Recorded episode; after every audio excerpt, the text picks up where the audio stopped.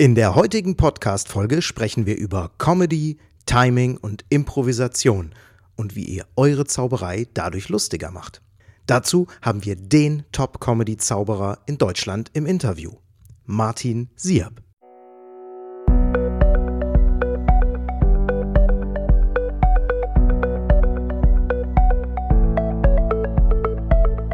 Willst du mehr Erfolg als Zauberkünstler haben?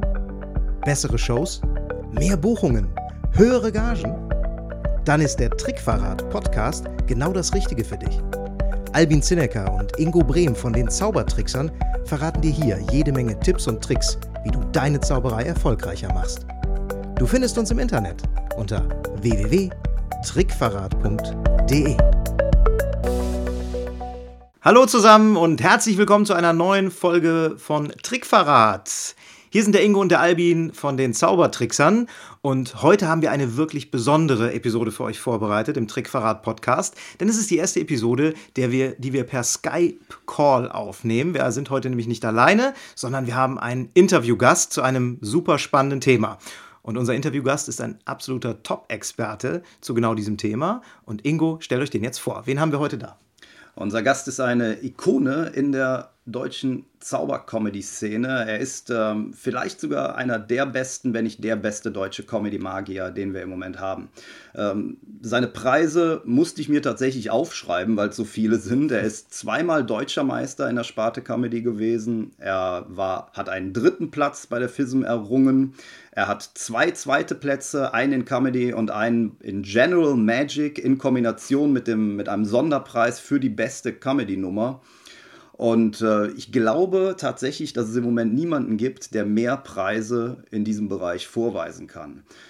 Und, das ist besonders wichtig, ja, nicht zu vergessen, er ist der Fürst der Finsternis. Herzlich willkommen, Martin Sierp. So, und jetzt schalten wir nach Potsdam und sagen: Hallo Martin, schön, dass du da bist. Hallo nach Bonn. Grüß dich. Ja, super cool, dass du dich zur Verfügung stellst äh, für dieses Projekt hier und äh, uns Rede und Antwort stehen willst. Äh, wir sind ja auch noch ganz im, am Anfang von Trickverrat und ähm, da freuen wir uns natürlich, wenn jemand, der schon, den wir schon so lange kennen, äh, sich mit auf unsere Seite stellt und hier mit die Tricks einfach in der Öffentlichkeit verrät. Ja, soll ich da was zu sagen? Musst, ja, du, gerne. nicht. Musst du nicht, ne. Nee, nee, nee, ist auch Du kannst dich einfach auch nur freuen und dich geehrt fühlen. Ja, oder so. da, ja, und Danke sagen oder so. danke, okay. danke, dass ich dabei sein darf. Ja, dann fange ich auch direkt mit der ersten und wahrscheinlich der wichtigsten Frage an, die wirklich jedem äh, auf der Zunge liegt. Äh, auch viele Leute, mit denen wir gesprochen haben, haben gefragt, könnt ihr das bitte den Martin fragen? Die wirklich allerwichtigste Frage. So lange wie du schon im Geschäft bist, äh, du warst mit den Zauderern schon seit den 90ern unterwegs, mit äh, Timothy Trust und Sascha Grammel. Ähm, du hast inzwischen schon das dritte Soloprogramm, glaube ich, entwickelt, bist mit dem jetzt als Solokünstler auf Tour. Und die Frage, die einfach alle stellen und alle wissen wollen, ist, kannst du ein Autogramm von Sascha Grammel besorgen? Ich weiß gar nicht, von wem Sie sprechen, junger Mann. ja, also ich muss dazu sagen. Und könnte das machen, ja. ja wir, haben, wir haben eben mal aus Spaß ähm, Zauderer und Sirp gegoogelt und der erste Eintrag, wer das mal ausprobieren möchte, ist tatsächlich der Wikipedia-Eintrag von Sascha Grammel. Why I'm not surprised. Ja, ja, das, das, ist schon ganz lustig. Das liegt am Internet, das ist alles Google-abhängig hier. Das macht Aber Spaß beiseite, wir fangen jetzt mal mit der ernst gemeinten ersten. Das ist kein Problem, ich kann damit leben. Das heißt Super. Die ernst gemeinte erste Frage ist ähm, mal ganz allgemein gefragt, was macht für dich gute Comedy oder gute Comedy-Zauberei aus? Ich, das, äh, ich finde, das ist immer sehr unterschiedlich. Ich kann das gar nicht so pauschal sagen. Also, äh, äh, also ich finde, das, das A und O äh, ist äh, Timing. Bei Comedy ist alles Timing. Da gibt es ja diesen alten Witz. Äh, frag mich mal, was ist das Entscheidende bei Comedy? Frag mich mal. Was ist das Entscheidende bei Comedy? Timing! So, das ist dieser alte Witz. Ja. Äh, und das stimmt tatsächlich. das stimmt tatsächlich. Äh, äh, das, äh, ich kann, das ist, äh, ich, ich mag ganz, ganz viele verschiedene äh, Sachen, bin da sehr breit aufgestellt, genauso ähnlich wie mein Musikgeschmack breit gefächert ist. Aber ich finde, und ich kann es auch relativ schnell ausmachen, wenn jemand auf der Bühne steht, den ich sehe, hat er ein gutes Timing, was, äh, was die Gags äh, äh, angeht oder die Art und Weise, wie er seine Comedy macht. Sei es verbal, sei es ähm, einfach nur visuell. Ähm, das Timing ist das A und O. Das ist für mich äh, das Entscheidende. Bleiben wir beim Thema Timing. Ähm, was, was ist denn gutes Timing? Kannst du ein paar Beispiele geben für gutes und für schlechtes Timing? Na, ich finde, wenn wir jetzt, wir sind ja jetzt hier in der Zauberszene sozusagen, ja. äh, da gibt es ja ganz oft äh, dieses, dieses Problem, äh, dass äh, im Prinzip äh, darfst du ja immer nie von einem anderen Zauberer auftreten. Äh, nee, du darfst nie nach einem anderen Zauberer auftreten, so rum meine ich das, weil der dann schon alle Standardsprüche gemacht hat, die sie alle machen. Ne? Mhm. Äh, oder du musst genau zuhören, damit, äh, damit nicht schon der andere das gemacht hat. Aber das ist immer so, so weit verbreitet in dieser Szene. Da hört man irgendwie einen guten Spruch, ah, super, den mache ich auch. Und der passt dann aber gar nicht, weil wir halt ja alle ganz unterschiedliche Typen sind, die, die auf der Bühne stehen stehen und äh, dann merkt man, ah, oder der hat nicht den Gag verstanden, weil das Timing für ihn als Figur nicht richtig ist. Also Timing ist was total individuelles. Äh, das kann man so pauschal nicht, nicht erklären. Also ich merke das ja auch, weil ich spiele ja verschiedene Charaktere mhm. auf der Bühne, also nicht nur als ich selbst, sondern der Fürst der Finsternis hat ein anderes Timing als zum Beispiel der Lagerfeld. Also bei dem Lagerfeld war es bisher für mich am krassesten die Erfahrung, dass ich festgestellt habe, Witze, die äh, sozusagen bei mir selbst funktionieren, die in den anderen Rollen funktionieren, die haben da auf einmal nicht mehr funktioniert, weil diese Figur ein anderes Timing hat. Schon allein die Sprechweise, der andere Rhythmus der Sprache äh, und äh, das musste ich einfach lernen. Das ist so ein Prozess und jeder muss halt für sich, äh, der mit Comedy erfolgreich sein will, muss sein eigenes Timing äh, äh, finden. Ja. Das heißt, also, ja. ja. das Wichtigste, Timing heißt ja auch im Prinzip äh, Pausen setzen. Mhm, ja. Das wird ganz, ganz äh, oft unterschätzt, äh, wie wichtig die Pause ist, was das Wichtigste überhaupt ähm, auf der Bühne, wie lang muss die sein und so. Wir haben ja mal so eine, so eine lustige, weil du die Zauderer schon erwähnt hast, äh, wir hatten mal Anfang, wir haben ja mit den Zauderern 91 angefangen. Ne? Und dann haben wir auch so ein, so ein, so ein, so ein Werbevideo äh, zusammengeschnitten und da werde ich nie vergessen, da waren wir bei, äh, heute kann man das alles selbst machen, aber damals musste man ja noch Leute haben, die einem das gemacht haben. Und da haben wir da bei diesem Videoschnittmenschen gesessen. Und da ging es darum, also wir hatten so, so ein Intro, ähm, dass äh, ich stand, glaube ich, in der Mitte, genau. Sascha war links von mir äh, und Timothy Trust war rechts von mir. Und dann sind wir irgendwie durchs Bild gegangen. Äh, Timothy Trust war als letztes da, dann ist er aus dem Bild rausgegangen. Und dann war praktisch, äh, das war so, so ein Kreis und der war leer.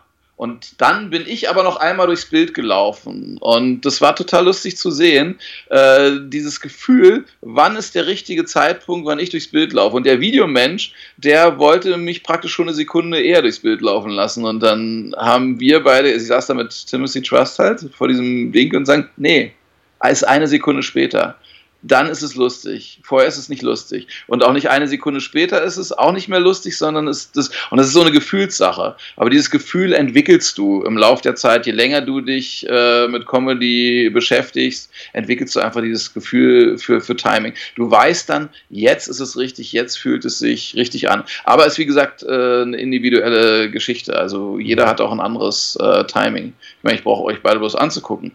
Äh, Alvin hat ein komplett anderes Comedy-Timing als du. Bingo. So ist es halt. Ja, ja klar. Ja, ja. Und wir wissen bis heute nicht, äh, wo es wirklich ist. Ne? Nein, wir wissen es nicht, aber irgendwie. ja, aber äh, die Essenz daraus ist ja, man kann es lernen, aber man kann es nicht lernen, wie man jetzt einen äh, Kartengriff kloppen würde, wenn man jetzt sagt, so, ich mache jetzt 30 Mal Gag-Timing und danach, ähm, da kann ich das aber sondern das ist wirklich was, was mit der Erfahrung kommen muss. Da muss man auch mal äh, 200 Gags machen, die im Nirgendwo verpuffen bis man dann rausfindet, okay, das funktioniert und das funktioniert nicht und zieht daraus seine Lehren. Verstehe ich das richtig? Ja, klar, das ist ja dieses Try-and-Error-Spiel, ne? Das ist ja, also bei mir ist es ja auch so, ich gehe ja relativ schnell raus mit neuem Material auch, also dass ich das äh, vor Leuten vorführe und äh, ausprobiere. Ich habe da irgendwie so zwei, drei Ideen und dann mache ich es einfach mal. Und dann sehe ich halt, okay, das funktioniert so, das funktioniert so nicht und so. Also das ist halt immer, ähm, machen, machen, machen. Ich bewundere, es gibt, ich kenne auch ein paar Leute, die wirklich, die setzen sich hin, die schreiben so ein Abend-Solo-Programm, lernen das auswendig und machen das und das ist super und äh, müssen da nicht viel groß dran, dran rumändern und schrauben ist leider nicht mein Weg. Ich muss halt immer ausprobieren, ausprobieren, ausprobieren und äh, gucken, okay, das war gut, das war nicht so gut. Also ich mache das auch heute noch, das haben wir früher auch immer bei den Zaudern gemacht, nach jedem Auftritt sich wirklich ernsthaft hinsetzen und überlegen, was war heute gut und was war heute schlecht. Mhm. Und nicht einfach nur sagen, wow, es war ein super Auftritt, sondern wirklich richtig en Detail gucken äh, und sagen, okay, das, äh, das lief nicht so und äh, egal, ob es jetzt um Comedy geht oder um Tricktechnik, ne, das ist völlig egal. Aber die, diese ständige Analyse ist schon ein wichtiger Faktor, den sollte man nicht, äh, nicht unterschätzen. Hm. Also. Mh. In dem Zusammenhang, wenn du dich vorbereitest auf äh, oder wenn du neue Gags versuchst zu entwickeln, wie wichtig ist da für dich die, ähm, die Zielgruppe, für die du das machst, also dein Publikum? Versuchst du möglichst gefällig zu sein, also möglichst breite Gags äh, zu platzieren, die möglichst vielen gefallen? Oder sagst du, äh, es kann auch mal was ganz Individuelles sein, was bei den meisten verpufft? Wie, wie, wie lange bereitest du das vor? Wie lange denkst du über einen Gag nach oder haust du den einfach raus und siehst dann, was passiert? Nee, ich mache ich mach das natürlich schon. Also am Anfang ist es schon so, weil ich sage, ja, haha, das ist super lustig. Äh, und mein, bei mir ist die Hemm Hemmschwelle relativ gering. Also ich mache auch Sachen, wo ich vielleicht schon ahne, hm, das könnte nicht jedem gefallen. Mhm. ich mache es einfach mal, gucken wir doch mal, was passiert. Und, und, und so. Und manchmal, es gibt ja, ich habe auch so ein paar Lieblingsgags natürlich, ähm, wo ich dann merke, ah, das kommt nicht an. Und dann finde ich das total schade, dass der Gag nicht kommt. Und dann versuche ich das so lange hinzubiegen und zu probieren, bis äh, das sozusagen auch ein breiteres Publikum äh, trifft. Also, aber klar, es gibt auch Sachen, äh, wo du dann noch merkst, gut, da bin ich jetzt vielleicht auf der falschen Ebene und egal wie ich es äh, versucht habe, das äh, kommt überhaupt nicht an, egal wie unterschiedlich sozusagen das Publikum ist. Ähm, und dann muss man es auch mal sein lassen. Wobei ich auch das Phänomen festgestellt habe, es ist mir schon öfter passiert, äh, dass ich irgendwie einen Auftritt habe und danach spricht mich jemand an und meinte, du sag mal, wieso machst du denn nicht mehr den Gag? Der war doch super. Und dann muss ich mal mhm. kurz in meinem Gedächtnis kramen und denken, Moment mal, das habe ich ja vor zwei Jahren oder aber viermal ausprobiert und äh, dann sagt er, äh, sage ich, okay, wenn der hier das jetzt sagt, ich könnte es ja mal wieder probieren. Und dann mache ich diesen Gag und äh, eigentlich gefühlt das gleiche Timing wie vor zwei Jahren und auf einmal funktioniert das. Und ich denke, okay, hm, ist ja komisch. Wie, wie, wie funktioniert das denn jetzt? Mhm. Also, äh, das, das, kann, das kann alles sozusagen äh, passieren. Manchmal muss man Dinge auch einfach mal ein bisschen liegen lassen und dann mal wieder vorkramen. Vielleicht liegt es auch daran, dass man älter geworden ist, eine andere Haltung hat oder was weiß ja. ich nicht alles. Keine Ahnung. Okay. Ja. Äh, ich denke, unter den Zuhörern dieses Podcasts, da sind auch viele ähm, junge Zauberer, die sagen, ja, ich möchte gerne mehr Comedy, ich möchte mehr Gags in mein Programm einbauen. Also die haben vielleicht ein stehendes, funktionierendes Programm, mit dem sie unterwegs sind, klassische Stand-up-Zauberei, Sprechzauberei, und die wollen einfach stärkere äh, Gags reinbringen und vor allem die Schlagzahl an Gags erhöhen. Welchen Tipp könntest du diesen Leuten geben, wie sie am besten anfangen, wenn sie Witze, wenn sie Gags, wenn sie lustige Sprüche, souveräne Sprüche mit in ihr Programm einbauen wollen? Wie startet man? Man ist ja nicht über Nacht auf einmal lustig. Nee, das, das stimmt schon. Also äh, ich habe ja auch mal äh, angefangen irgendwann mit diesen Impro-Geschichten. Äh, ne? Also ich merke es immer wieder, mhm. dass äh, Zauberei hat ja ganz oft was mit Publikum zu tun. Also auch vor allen Dingen mit Leuten, Leute auf die Bühne holen. Und da merke ich immer wieder, dass dieses Potenzial, dass man sich mit demjenigen äh, unterhalten kann, ganz wenig äh, ausgenutzt wird. Und ich habe das dann irgendwann für mich mal bemerkt, dass das eigentlich ein ganz guter Weg ist, auch um für mich die Sachen frisch zu halten. Äh, weil man hat ja irgendwie einen auswendig gelernten Text, den sagt man dann auf und äh, da gibt es dann relativ wenig Variablen. Und dann habe ich gedacht, na komm, dann mach doch mal so Impro-Parts. Also ich frage nach einem Beruf, ich mache halt, keine Ahnung, was auch immer es ist. Äh, mittlerweile bin ich so weit, dass ich auf die Körperhaltung von dem Zuschauer achte, was steht auf seinem T-Shirt drauf und kann man überall Gags draus ziehen. Und meine Aufgabe ist halt, äh, dann da möglichst lustige Sachen äh, raus oder Situationen zu kreieren. Und das, da bin ich natürlich am Anfang komplett mit gescheitert, aber da ist halt die Zauberei der riesengroße Vorteil um, zum mhm. Üben, weil man hat ja sein Gerüst, man hat sein Konzept und kann dann jederzeit wieder zurückgehen zum Trick. Das habe ich auch gemacht. Ich frage jemanden, was machst du beruflich? Mir fällt kein Gag ein na, dann gehe ich halt wieder zurück zum Trick, ziehe meine Karte oder was auch immer, ja. Und äh, das, das, das ist eigentlich ein ganz gutes Mittel mit, mit der Zauberei. Also, äh, aber um, um wenn man es wirklich richtig analytisch betreibt, ich weiß, Sascha, der Mann mit dem Autogramm, ne, der mal eine Zeit lang, ich weiß gar nicht, ob er es heute noch macht. Ähm, äh, die Idee ist auch nicht von ihm, sondern die ist von Gene Anderson. Und Gene Anderson hat äh, wohl jeden seiner Auftritte oder macht es immer noch ähm, aufgenommen. Und dann gibt es sozusagen so eine Art Timeline. Also hat wie so eine X- und Y-Achse äh, und da stehen sozusagen die Minuten eingezeichnet und oben steht sozusagen der Ausschlag. Und dann äh, entwickelt sich sozusagen so eine Kurve. Okay, da an der Stelle bei 1,30 gab es halt ein, was weiß ich, ein Kichern, bei 2,37 äh, gab es einen Riesenlacher und so weiter und so fort. Und dann hat er am Ende, hat er sozusagen so eine Kurve von so einer, sagen wir mal, 10-Minuten-Nummer und dann kann man genau sehen anhand der Kurve, okay, da fehlt noch was und da fehlt noch was. Und äh, ähm, ja, kann da wirklich richtig analytisch reingehen. Und dann muss man einfach gucken. Also ich mache das ja auch so, wenn ich mit neuen Sachen anfange ähm, und, und merke, okay, an der Stelle fehlt noch ein Gag. Da muss noch ein Gag sein. Und dann muss man halt ganz konkret überlegen, was ist denn jetzt gerade die Situation? Äh, wie sieht das aus? Wo bin ich da gerade? Was, was mache ich denn? Also nehmen wir mal jetzt so, so, so ein typisches Beispiel aus der Zauberei. Ich lasse eine Karte ziehen und die wird unterschrieben. Erstmal ein langweiliger Vorgang, das ist übrigens auch ein Punkt, der mir immer wieder auffällt, äh, da, weil ich mich ja mittlerweile auch ganz oft in dieser Comedy-Szene bewege. Und man kann bei Comedians kann man echt ganz gut äh, auch so gucken, wie machen die denn das?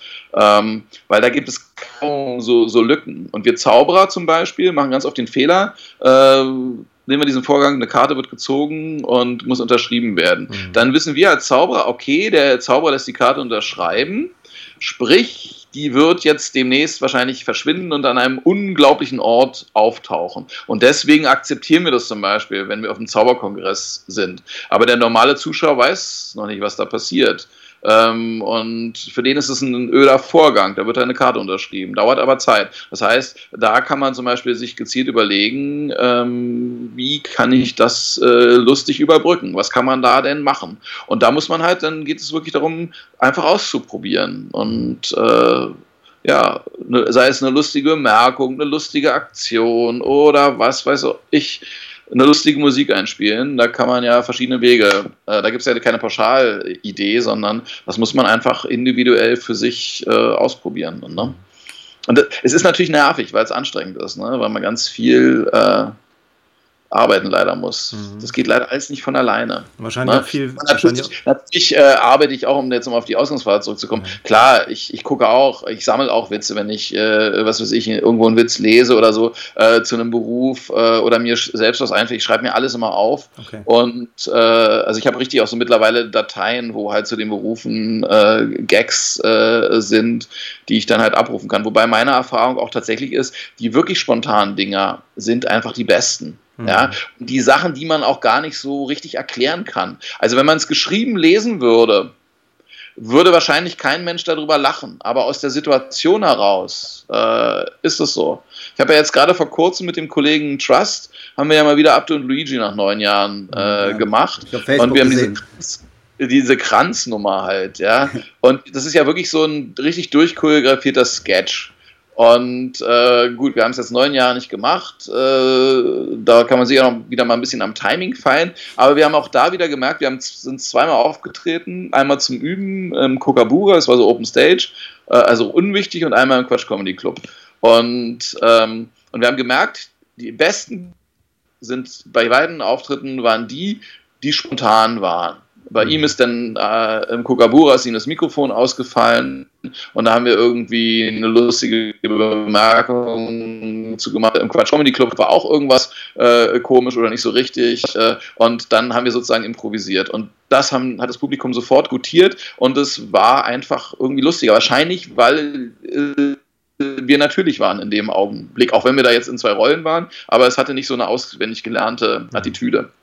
Irgendwie. Das heißt aber, das heißt also auch wirklich für die, für die jungen Leute, die jetzt wirklich anfangen wollen damit, es ist absolut okay und legitim, wenn die sich eine Quelle besorgen, ähm, von mir aus irgendwelche Witzebücher, Gagbücher im Internet suchen, um so eine Grundbasis zu haben, dann aber mehr und mehr versuchen, ein bisschen zu improvisieren und eigene Gags, die aus der Situation heraus entstehen, zu entwickeln. Weil ich glaube, die Hemmschwelle ist ja gerade, wenn man anfängt, schon da, dass man sagt, naja, jetzt frage ich den Zuschauer nach seinem Beruf beispielsweise Und da fällt mir überhaupt nichts Witziges zu ein, weil ich so in, meinem, in meiner Konzentration bin und mich nicht drauf einlassen kann. Dann, dann fällt es sicherlich vielen einfacher, wenn die einen Grundstock an Gags haben und diese Improvisation mit der Erfahrung kommt, oder? Ja, es gibt ja, es gibt ja dieses Buch äh, ähm, äh, Handwerk Humor von, wie heißt es, John, John, John Vorhaus oder so ähnlich. Äh, äh, da da gibt es ja so verschiedene Regeln. Und eine Regel, und die stimmt auch tatsächlich, ist die sogenannte Zehnerregel. Das heißt, äh, äh, du musst praktisch äh, neunmal scheitern, mhm. bis du einen Witz hast, der funktioniert. Und das kann man jetzt vielleicht nicht so pauschal sagen, aber vom Prinzip her stimmt es halt schon. Und Scheitern gehört leider äh, äh, dazu. Und ich hatte auch schon mit, mit Zauberkollegen, äh, die eher, sagen wir mal, so zu der ernsthafteren Fraktion gehören, in unseren Kreisen auch mich mal über das Thema Comedy-Zauberei unterhalten und ob ich die nicht mal ein bisschen beraten kann, das habe ich dann auch gemacht. Und dann kam aber, kam mir ganz schnell an diesem Punkt an, ähm, wo diese Angst des, vor dem Scheitern hm. stand. Also, ah, nee, und das nicht und da nicht, uh, ich weiß nicht. Und da habe ich gesagt, ey, Leute, entweder ihr wollt Comedy machen oder versuchen. Aufgrund meiner Erfahrung würde ich behaupten, das müsste funktionieren, aber du gehst ein Risiko ein. Das ist halt einfach so. Und ohne Risiko kannst du da nichts machen. Und es ist natürlich super hart, aber da muss jeder durch, äh, der Comedy machen will, auf einer Bühne zu stehen äh, und man denkt, man hat die lustigste Nummer der Welt und muss dann leider ganz schnell feststellen, oh, ist doch nicht ganz so lustig. Ne? Mhm. Und äh, aber wenn dann sozusagen der Punkt kommt, wo du denkst, okay, gut, ah, jetzt höre ich damit gleich auf, dann kannst du es ganz klingen. Du musst es, du musst es machen, machen, machen, machen. Und natürlich, weil du gesagt hast, klar, also ich fange ja auch an, wenn ich mit an neuen Nummern arbeite, äh, dann gucke ich erstmal so, wenn es zum Beispiel ein Standardeffekt ist, dann gucke ich erstmal, wie, wie ist denn, also wenn ich nicht schon gleich von Anfang an irgendwie eine Idee habe, dann führe ich das erstmal so vor, wie man es quasi, wie es auf dem Beipackzettel draufsteht und guck mal, so. Aber wenn ich dann, dann natürlich da aufhöre, dann ist blöd, sondern mhm. dann muss, halt, muss es halt und äh, bei mir ist es immer so, also ich fange immer an, äh, von der Routine zu denken. Das, ich, das merke ich auch so, wenn wir Brainstorming-Sessions mit anderen, mit anderen Zauberern machen, es geht immer um den Effekt oder Tricktechnik, noch schlimmer. Also so, ah, Technik. Ah, oh, ist der Hammer, ey, Alter, guck dir mal an, ey, das gibt's doch nicht, ey, ja. Wo du denkst, ja, ist schon clever, aber ich gehe immer von der Routine. Also äh, ich, ich gucke immer, die Nummer muss, der Aufbau der Nummer muss stimmen, die Routine muss stimmen und dann ist der nächste Schritt, zu sagen, okay, jetzt können wir auch noch mal ein bisschen auf die Tricktechnik gucken. Wie kriegen wir denn die jetzt vielleicht auch noch äh, äh besser hin? Und äh, also das ist dann sozusagen alles immer, das ist halt, was ich gesagt habe am Anfang, immer überlegen, was war gut und was war schlecht und wie kann man es eigentlich noch ein bisschen äh, besser machen. Mhm. Und ähm, ja. Okay. Ich finde das gut, dass du eben noch die, die ernsthaften Zauberer angesprochen hast, also die eigentlich gar nicht jetzt im Bereich Comedy-Zauberei arbeiten, weil äh, gerade für die ist so ein Thema natürlich auch wichtig, äh, eben weil sie sich nicht so intensiv damit beschäftigen wie jetzt ein klassischer Comedy-Zauberer. Aber ich denke, da sind wir uns einig. Man kann keine Nummer ernsthaft von A bis Z durchziehen. Man braucht zwischendurch, also jede Tragödie hat zwischendurch auch komische Elemente, die einfach auch das, ähm, die Spannung lösen. Und genauso kann man nicht ununterbrochen lustig sein. Man hat zwischendurch auch immer mal einen kurzen, ernsthaften Teil drin. Und äh, deshalb macht es auch Sinn, sich als äh, seriöser Zauberer, sage ich jetzt mal, mit Comedy zu beschäftigen. Ähm, und noch ein zweiter kurzer Einwurf äh, für alle, die jetzt zuhören. Äh, Handwerk Humor was Martin eben angesprochen hat, ist die deutsche Version von The Comic äh, Toolbox. Handwerk Humor gibt es im Moment nicht auf Deutsch, be beziehungsweise ich habe es bei Amazon gefunden, da verkauft irgendeiner für 150 Euro. also völlig abgedreht. Die englische Variante gibt es aber für, ich glaube, deutlich unter 20 Euro. Ich weiß den genauen Preis jetzt mhm. gerade nicht. Und wir haben das sogar schon auf unserem Blog trickverrat.de in einem Blog-Eintrag verlinkt. Also wenn ihr mal ein bisschen sucht, dann findet ihr das da. Vielleicht können wir es hier auch noch in die Show Notes packen. Genau, so machen wir das. Das wird auf jeden Fall verlinkt unter dem Podcast, den ihr dann hört. Genau, also da zum Beispiel in diesem Buch, äh, äh, da findet man auch tatsächlich wirklich Prinzipien richtig äh, beschrieben. Und das ist für den, für den äh, Einsteiger in diesem Comedy-Bereich sicher nicht das Schlechteste, dass man einfach mal so ein paar Prinzipien mitbekommt, äh, wo man sich auch selbst Gags konstruieren kann. Ja? Mhm. Ansonsten gibt es natürlich auch äh, Workshops zum Thema Comedy äh, schreiben. Zum Beispiel Michael Genea, ein Berliner Stand-up-Comedian, äh, der macht äh, Workshops zum, zum Thema Gag schreiben. Habe ich auch schon mal selbst be besucht. Fand ich hervorragend. Ähm, äh, ich habe das auch Leuten weiterempfohlen, dann habe ich teilweise großartiges Feedback zurückbekommen, teilweise halt so Leute, oh, hm, weiß ich jetzt nicht so, äh, weil da aber, glaube ich, die Auffassung die, die falsche war. Die haben gedacht, äh, Prinzipien, da wird ja wirklich an Prinzipien natürlich auch am konkreten Beispiel gearbeitet, aber mhm. die haben gedacht, naja Mensch, danach äh, ist alles easy und alles super, aber es ist tatsächlich äh, dummerweise äh, auch harte Arbeit. Das ist, mhm. ist halt auch ein Ernst, Comedy ist halt auch ein ernsthaftes Thema. Oder kann es sein? Wie ja. bei uns der Karneval, das ist auch eine ernste Sache. Ja, absolut nicht zu unterschätzen. Weil das werde ich nie verstehen, wie das funktioniert. Das ist für mich keine Comedy. Aber das ist ein anderes Thema. Das kommt immer darauf an, wie lange man feiert. Ne? Du musst auf jeden Fall mal vorbeikommen. Das ist irgendwann, irgendwann gefällt dir das auch.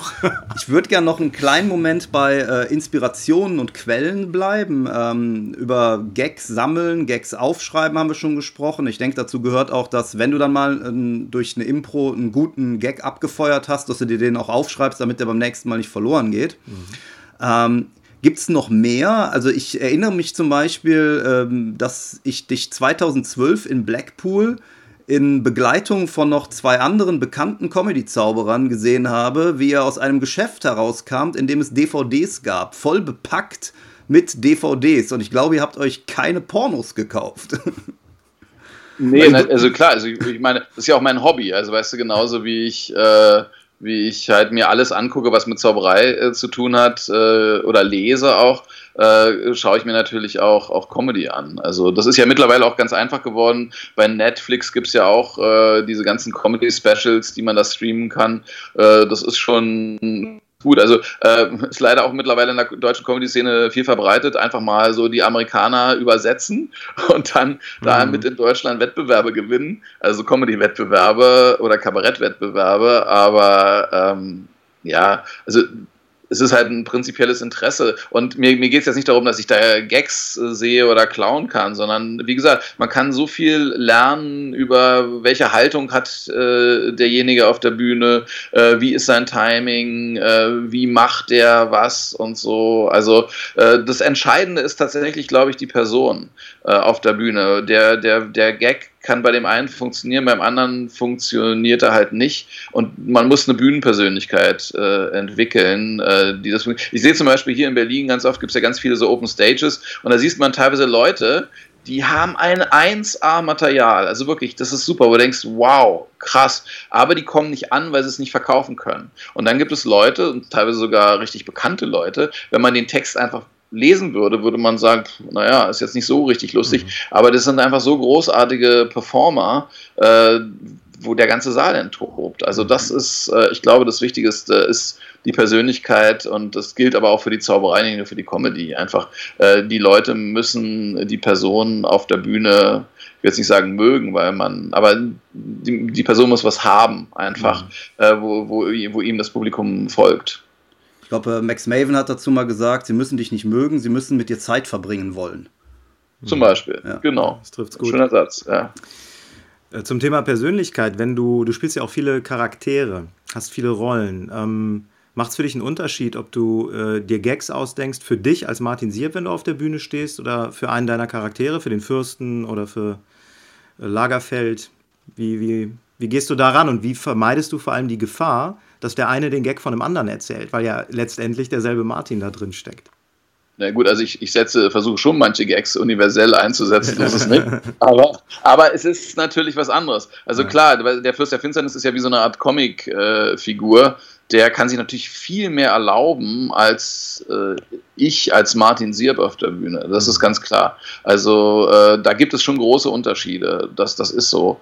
Äh, und klar, diese, diese Charaktere, das sind ja, ja, wie gesagt, das sind wie Comic, wie lebende Comicfiguren. Und äh, da hat man schon, es hängt auch von der Haltung ab, was hat die, was hat diese Figur für eine Haltung. Äh, und äh, da, da sind die Gags schon ganz anders. Und natürlich teilweise sind sie auch richtig figurbezogen.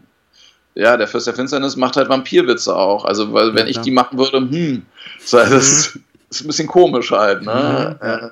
So, ja, insofern, klar, es ist immer, und das, das meine ich ja auch, äh, äh, was, ich, was ich meinte, jeder muss seine eigene, eigene Figur finden. Also auch selbst wenn wir drei uns nehmen, wir sind jetzt quasi für das Publikum, wenn wir jetzt äh, keine künstlichen Charaktere, mhm. aber wir sind drei völlig unterschiedliche Typen halt. Ja. Und äh, das heißt, äh, eure Ingos Ingo hat andere Gags als, als du und ich habe andere Gags als ihr mhm. und, und so, weil wir einfach anders wirken äh, auf der Bühne. Da müssen wir gar nichts machen, einfach wenn wir nur zu dritt nebeneinander stehen. Unsere Körpersprache und unsere Optik, alles äh, äh, wirkt anders, denn unsere Art und Weise zu sprechen und, und, und so. Also. Da habe ich direkt eine konkrete Frage zu. Ähm, ich mag, wie, inwieweit spielt persönlicher Geschmack da eine Rolle? Also ich persönlich mag gerne Ironie, ich mag äh, auch gerne zynischen Humor, der auch ein schwarz, bisschen, ja. ja. auch schwarzen Humor, der ein bisschen böse wird. Mhm. Ähm, wenn ich so mit Leuten unterwegs bin, mit Freunden und Bekannten, äh, kann ich da auch improvisiert einige ganz äh, gute Dinge abfeuern, die auch super Lacher bringen. Ich habe mich damit auch mal ab und zu auf der Bühne ausprobiert und ähm, bin also mindestens im Moment bei dem neunten Versuch. Also der zehnte, der muss noch kommen in der Beziehung. Ja, ähm, ja gibt es, ja, ich will jetzt nicht sagen, gibt es Regeln, weil die gibt es natürlich nicht, wenn ich jetzt an Ingo Appelt denke, der immer sehr böse Gags gemacht hat in seiner Anfangszeit. Aber ähm, ist es so, dass bestimmte Arten von Humor leichter sind, dem Publikum zu verkaufen, weil sie eine breitere Masse treffen? Ja, das ist natürlich immer die Frage, was, was ist dein Zielpublikum, ne? Was willst du machen oder was willst du für dich selbst auch äh, äh, entscheiden? Natürlich gibt es äh, Sachen, da weiß man im, im, Vorhinein, gut, das wird jetzt wahrscheinlich nicht die breite äh, Masse treffen oder begeistern. Aber das musst du halt für dich selbst entscheiden. Was willst du? Also, womit bist du glücklich oder bist du nicht glücklich? Ähm, und wenn du sagst, ich mag schwarzen Humor, ich liebe das, ich finde das super, ich will das auch auf der Bühne äh, machen und ich stehe auch vor allen Dingen dazu. Das ist ja auch immer so eine Sache, dass, äh, äh, dass man dazu steht. Also, dann kann zum Beispiel auch, das muss man halt aber auch ausprobieren, dann kann man auch feststellen, auf einmal, weil ich das mit so voller Überzeugung bringe, und nicht mich im Prinzip äh, das relativierend äh, äh, äh, mache und mich eigentlich im Prinzip gleich für den Gag äh, entschuldige, den ich gleich mache. Ähm, auf einmal funktioniert das. Ja? Aber wie gesagt, auch jeweils immer, immer Typ abhängig. Ja. Das kann man so pauschal nicht sagen. Aber äh, prinzipiell ist es natürlich äh, schon einfach eine clevere Entscheidung zu gucken, was ist mein persönlicher Geschmack und äh, was will ich machen und dann mache ich das. Und ich verbiege mich äh, nicht zu sehr. Ne? Also klar, Kompromisse muss man wahrscheinlich immer irgendwie machen und es gibt natürlich auch Sachen, die ich zum Beispiel in meinem Solo-Programm mache, die ich jetzt aber nicht unbedingt bei einem Firmenauftritt äh, unbedingt mache, wo schon klar ist, wo der Deal ist, den man hat, jetzt, das muss jetzt hier funktionieren. Also die zahlen sehr, sehr viel Geld äh, dafür. Ich trete in der Regel von einem Publikum auf, was gar nicht weiß, wer ich bin und was ich jetzt soll. Und jetzt muss ich die halt irgendwie eine halbe Stunde unterhalten. Und äh, da, da gucke ich natürlich schon, dass ich jetzt mal die Konfliktthemen ähm, außen vor lasse. Bei einem Soloprogramm ist es schon was anderes, weil da gehen Leute zu mir hin, die kaufen eine Eintrittskarte, auch wenn die jetzt vielleicht vorher nicht wissen, was ich da mache. Aber da präsentiere ich mich ja wirklich. Da sage ich ja sozusagen hier, das bin ich. Das ist das, was ich mag, äh, äh, wie ich diese Comedy-Zauberei sehe. Und äh, ja, ich hoffe, es gefällt euch. Wenn es euch nicht gefällt, kann ich es auch nicht ändern, aber das ist das, was ich tatsächlich gerne machen möchte. Und äh, ja, und bei, bei, einer, bei, so einem Firmenauftritt ist man ja schon mehr Dienstleister, ja. ne, einfach. Wobei ich auch festgestellt habe, ähm, dass äh, auch wirklich äh, im Laufe der Zeit, so mit Erfahrung, immer mehr Erfahrung, also also es funktionieren halt auch abgefahrene Sachen. Also der Fürst der Finsternis funktioniert auch gut äh, bei, bei Firmenveranstaltungen. Ich würde ihn nicht als erstes machen, äh, sondern ich mache das eigentlich, wenn ich das mache, in der Regel so, dass ich erstmal einmal so normal als ich selbst so ein Set spiele und dann später als Fürst der Finsternis. Das funktioniert eigentlich dann erstaunlich gut.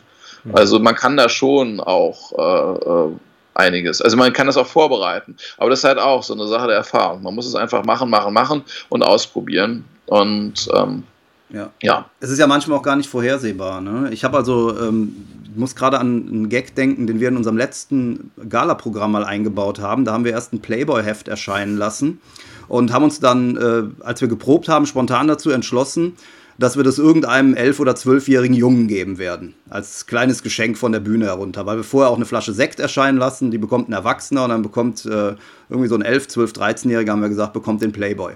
Da haben wir damit gerechnet, dass das möglicherweise zu Irritationen führen könnte. Und es war der mega Lacher in diesem Publikum. Mhm. Obwohl wir da ein totales gemischtes Familienpublikum hatten, sowohl kleinere Kinder, 5, 6, 7-jährig bis hin zu Senioren.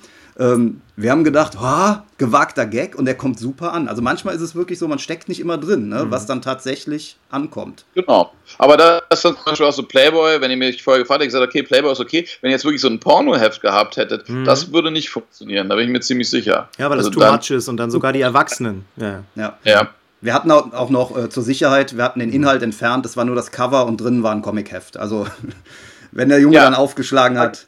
Habt ihr es mal gezeigt? Äh, weil das würde ich als nächstes machen. Also das, das wäre jetzt die nächste Stufe. Ihr gebt ihnen den Playboy, ihr lacht, dann nimmt äh, die alle lachen, dann sagt ihr, ey, Leute, ihr braucht keine Panik zu haben, ja. Hm. Hier drin ist nur, äh, was weiß ich, Mickey Mouse, Mickey Mouse als ja. Centerfold. Also dann habt ihr, noch, habt ihr noch einen zweiten Gag drauf, ja. sozusagen. Ja, es war sogar so, dass, und das ist auch wieder aus der Situation heraus entstanden, ähm, wir haben das dem Jungen in die Hand gedrückt und die Mutter, die daneben saß, hat es ihm sofort aus der Hand gerissen und aufgeschlagen, hat dann erkannt, erleichtert, dass das eine Mickey Maus war oder ich glaube ein Drachenzähmen-Comic oder so. Und äh, Ingo sagte dann nur, tja, Sie sehen, ist alles Illusion hier. Und das hat das mhm. Publikum sogar als Gag aufgefasst, obwohl die gar nicht gesehen haben, dass das ein harmloser ja. Comic ist. Die haben das da rein interpretiert. Das hat gut funktioniert, ja. Ja, aber den würde ich da standardmäßig auch machen an eurer Stelle, weil das ist echt ist lustig. Ja. ja. Der kommt wieder mhm. rein. Ja. Okay.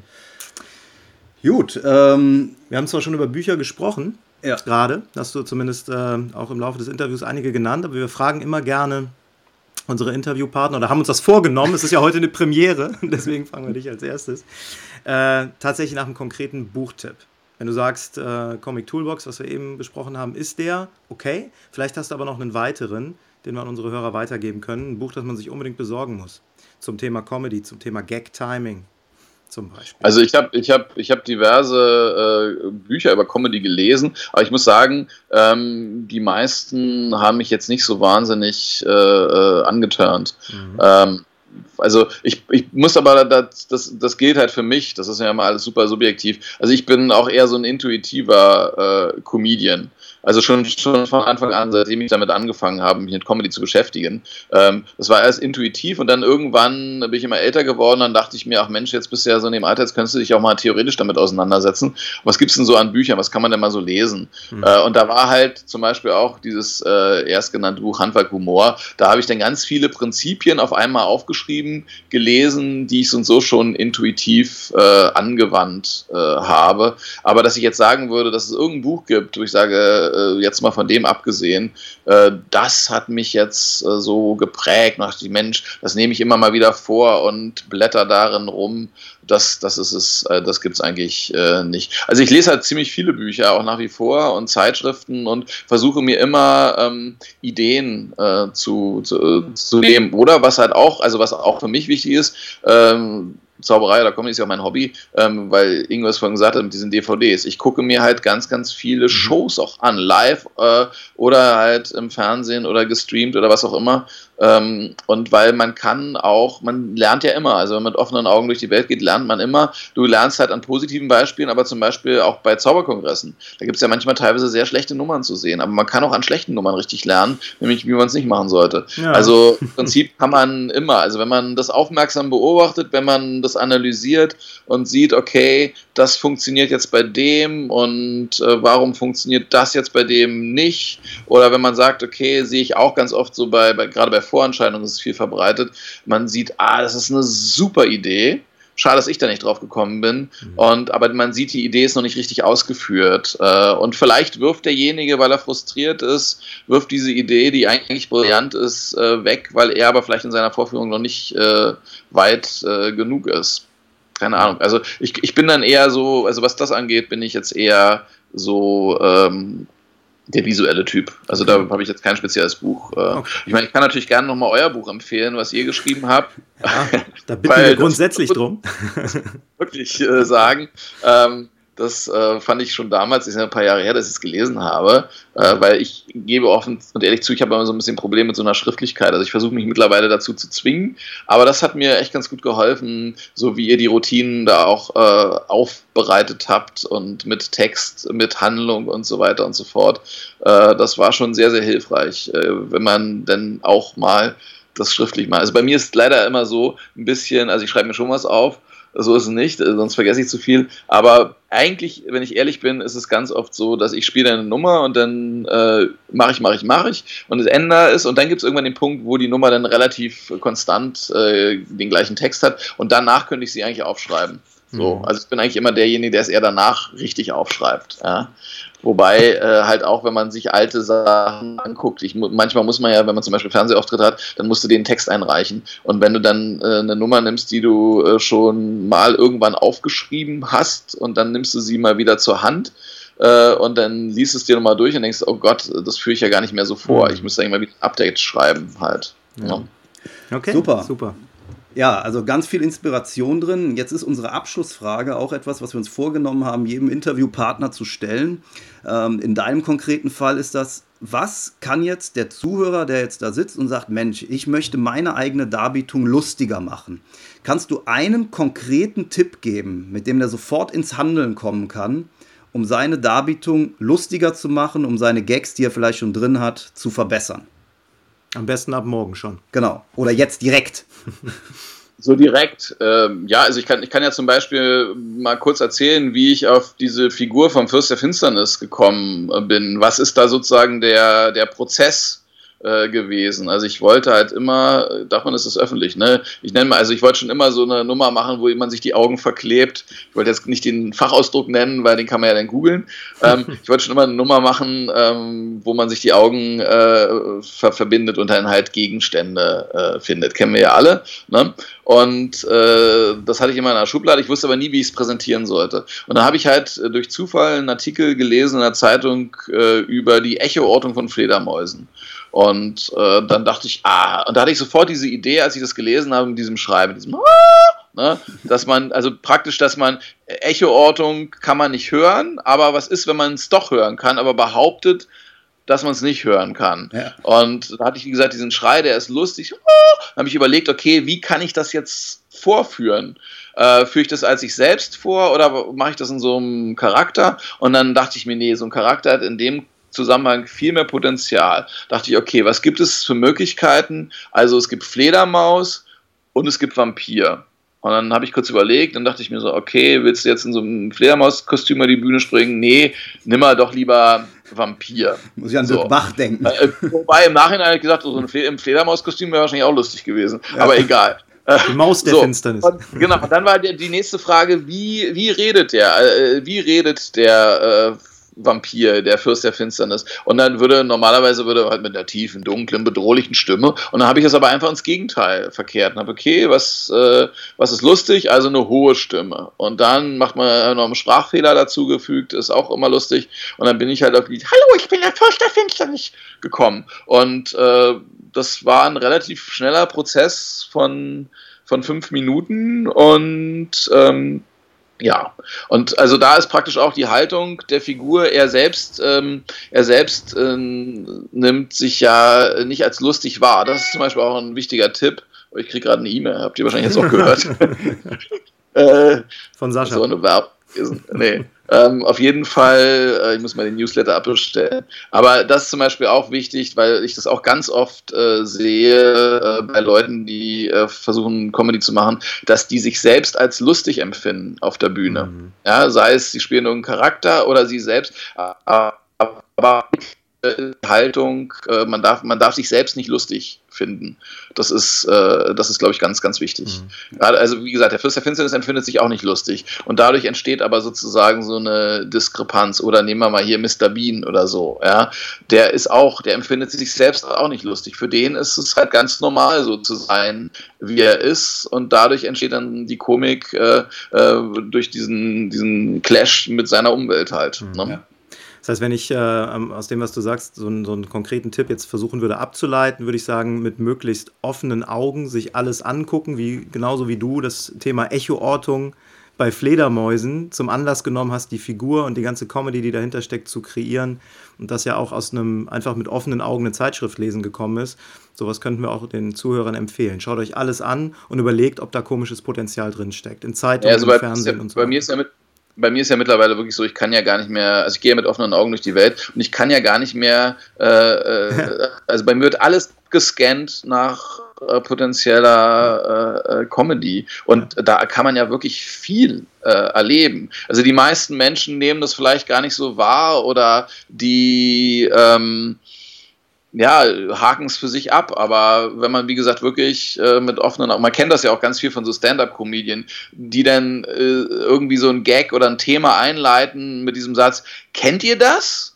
Hm. Und dann la la la la la. Und dann sitzt man im Publikum und denkt, ja klar kenne ich das, ha ha ha ha. Mhm. Und so. Und äh, einfach Beobachtungen, die man vielleicht schon hunderttausendmal selbst gemacht hat, aber nicht die komische Prämisse äh, daran erkannt hat. Oder weil ich von Abdul und Luigi äh, erwähnt habe, das haben wir ja auch, da ist zum Beispiel ein Prinzip, was wir sehr oft äh, verwenden, ähm, dass wir äh, wir haben ja zum Beispiel bei, bei so Wettbewerben oder bei, bei Kongressen haben wir einfach Nummern nachgespielt, die im Wettbewerb sind. Und wir haben die eigentlich teilweise eins zu eins nachgespielt. Aber dadurch, dass auf einmal die gleiche Nummer von zwei äh, Mafiosi nachgespielt wird, obwohl wir exakt den gleichen Text nehmen, ähm, kriegt es auf einmal so eine komische Prämisse und das ist super lustig. Also einfach sozusagen der Kontext ist ein anderer geworden und auf einmal ist es lustig, was vorher nicht lustig war. Also ja. es gibt ganz viel Potenzial. Und das war sogar so lustig, ähm, das ist eines meiner persönlichen Highlights äh, der Wettbewerbe und Kongresse, auf denen ich bisher war. Ich glaube, es war 2005 in Sindelfingen. Ne?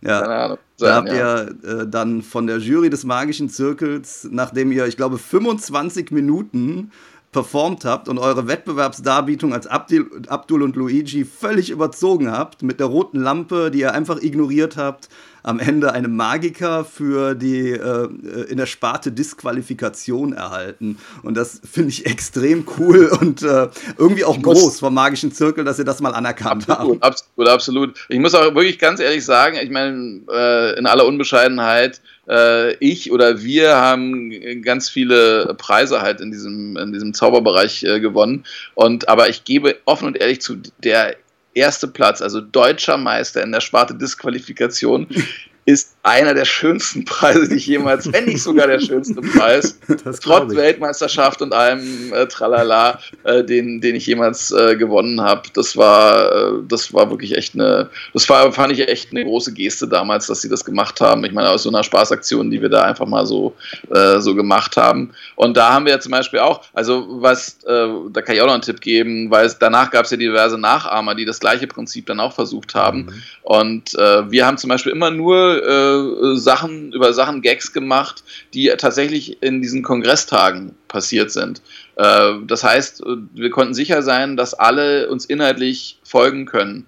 Und äh, ich habe das dann bei Leuten, die dann später das auch mal, die haben dann so Sachen, die standen in meiner Magie oder sonst irgendwas. Ähm, aber viele haben das dann nicht mehr verstanden, weil sie den Kontext nicht äh, wussten. Man, die hätten zu, zu gut informiert sein müssen und hat es nicht mehr funktioniert. Also das ist auch du musst auch wissen, was weiß dein Publikum sozusagen. Mhm. Was weiß ich, man jetzt äh, äh, ganz hochwertiges politisches Kabarett macht und die Leute haben aber eigentlich von Politik keine Ahnung, äh, dann wird's und kennen nicht mal die Namen der Politiker, über die gesprochen wird, dann wird's äh, äh natürlich Klar. auch eng. Ja, ne? Dann verpufft's. Ja, ja. Okay. Super. Martin, ähm, umso mehr freue ich mich, dass wir äh, im nächsten Sommer mit Abdul und Luigi wohl, so wie es aussieht, wieder gemeinsam auf der Bühne stehen werden. ich äh, freue mich schon wahnsinnig darauf. Aber ich hoffe, dass wir uns vorher nochmal wiedersehen. Äh, persönlich. Jetzt an dem Punkt erstmal. Noch, oder? Bitte? Bei den deutschen Meisterschaften in Saarbrücken? Ist das vorher? Ich weiß es gar nicht vom Termin her. Das müssen wir noch mal gucken, aber ich hoffe, dass es ein bisschen früher wird. Aber auf da sehen wir uns auf jeden ja, Fall. Auf jeden Fall jetzt erstmal an der Stelle vielen, vielen Dank für dieses ausführliche Interview. Ich glaube, es waren super geile Inhalte drin. Also ähm, ich hoffe, die Leute hören sich das noch mal an, machen sich Notizen und äh, lernen da wirklich was draus. Und ähm, ja, nicht, dass ich mich um Kopf und Kragen geredet habe. Äh, also. Nein, glaube ich nicht. Vielleicht Kein, bist du jetzt die Inspiration für die Wahnsinns-Comedy-Nummer, die wir dann in der nächst, bei der nächsten Vorentscheidung sehen. Das würde mich auf jeden Fall sehr freuen. Von daher vielen, vielen Dank von meiner Seite. Genau, von meiner Seite genauso. Viele, viele Grüße nach Potsdam. Ich hoffe, die Sonne scheint bei euch genauso wie hier. Ich guck mal raus. Guck mal raus. Naja, das geht schon, ja. Perfekt, dann können wir jetzt noch ein bisschen Feierabend machen. Ich habe die ganze Zeit irgendwie die ganze Zeit auch immer die Bücher ge gesehen im Hintergrund äh, und bin jetzt schon am überlegen, welches Buch ich mir mal ausleihen sollte. Ja, von es euch. lohnt sich, hier mal vorbeizukommen. Ist nicht ganz die Ja. MZVD-Bibliothek, aber ist nah dran. Ja. Erste, das teuerste natürlich schon gleich hier bei dir, Alvin, auf der Schulter, dass man es auch gut sieht. Ne? Welches ist denn das teuerste? Mike Cavany. Mike Cavany, ja, Ja, ja. da hast du dich aber verguckt. Aber es ist zumindest sehr edel. Es ist edel, aber steht noch was Besseres. Ganz genau. Okay. Achso, ah, hier. ah, ja, jetzt sehe ich es hier. David Burglars, oder? Nee. Ja, mein ganzer Stolz im Moment ist die Classic Magic Series von Dr. Albo hier. Dr. Alban, ja. Ja, Dr. Alban, genau. Das Dr. Alban, damit wir-. Alles klar, Martin, ich wünsche dir was und äh, wir sehen uns. Bis bald. Vielen Dank. Ciao, mach's Also, gut. dann. Tschüss. Tschüss. Und schon sind wir wieder am Ende der heutigen Folge angekommen und wir hoffen sehr, dass es dir gefallen hat. Wir als Künstler freuen uns natürlich besonders über deinen Applaus. Aber da wir deinen Applaus hier auf dem Podcast leider nicht hören können, kannst du uns applaudieren, indem du uns eine 5-Sterne-Bewertung bei iTunes gibst. So hilfst du, diesen Podcast noch vielen weiteren Zauberern zugänglich zu machen. Das klappt nur mit einer 5-Sterne-Bewertung so richtig gut. Vielleicht möchtest du uns ja sogar eine Standing Ovation geben. Dann wäre es klasse, wenn du eine Rezension schreibst oder auf unserem Blog oder unserer Facebook-Seite einen Kommentar hinterlässt. Welche Themen interessieren dich? Worüber sollen wir sprechen? Teil uns einfach deine Wünsche mit und mach den Trickverrat-Podcast zu deiner persönlichen Erfolgstrickkiste. Besuch uns im Internet unter www.trickverrat.de. Bis zum nächsten Mal, deine Zaubertrickser.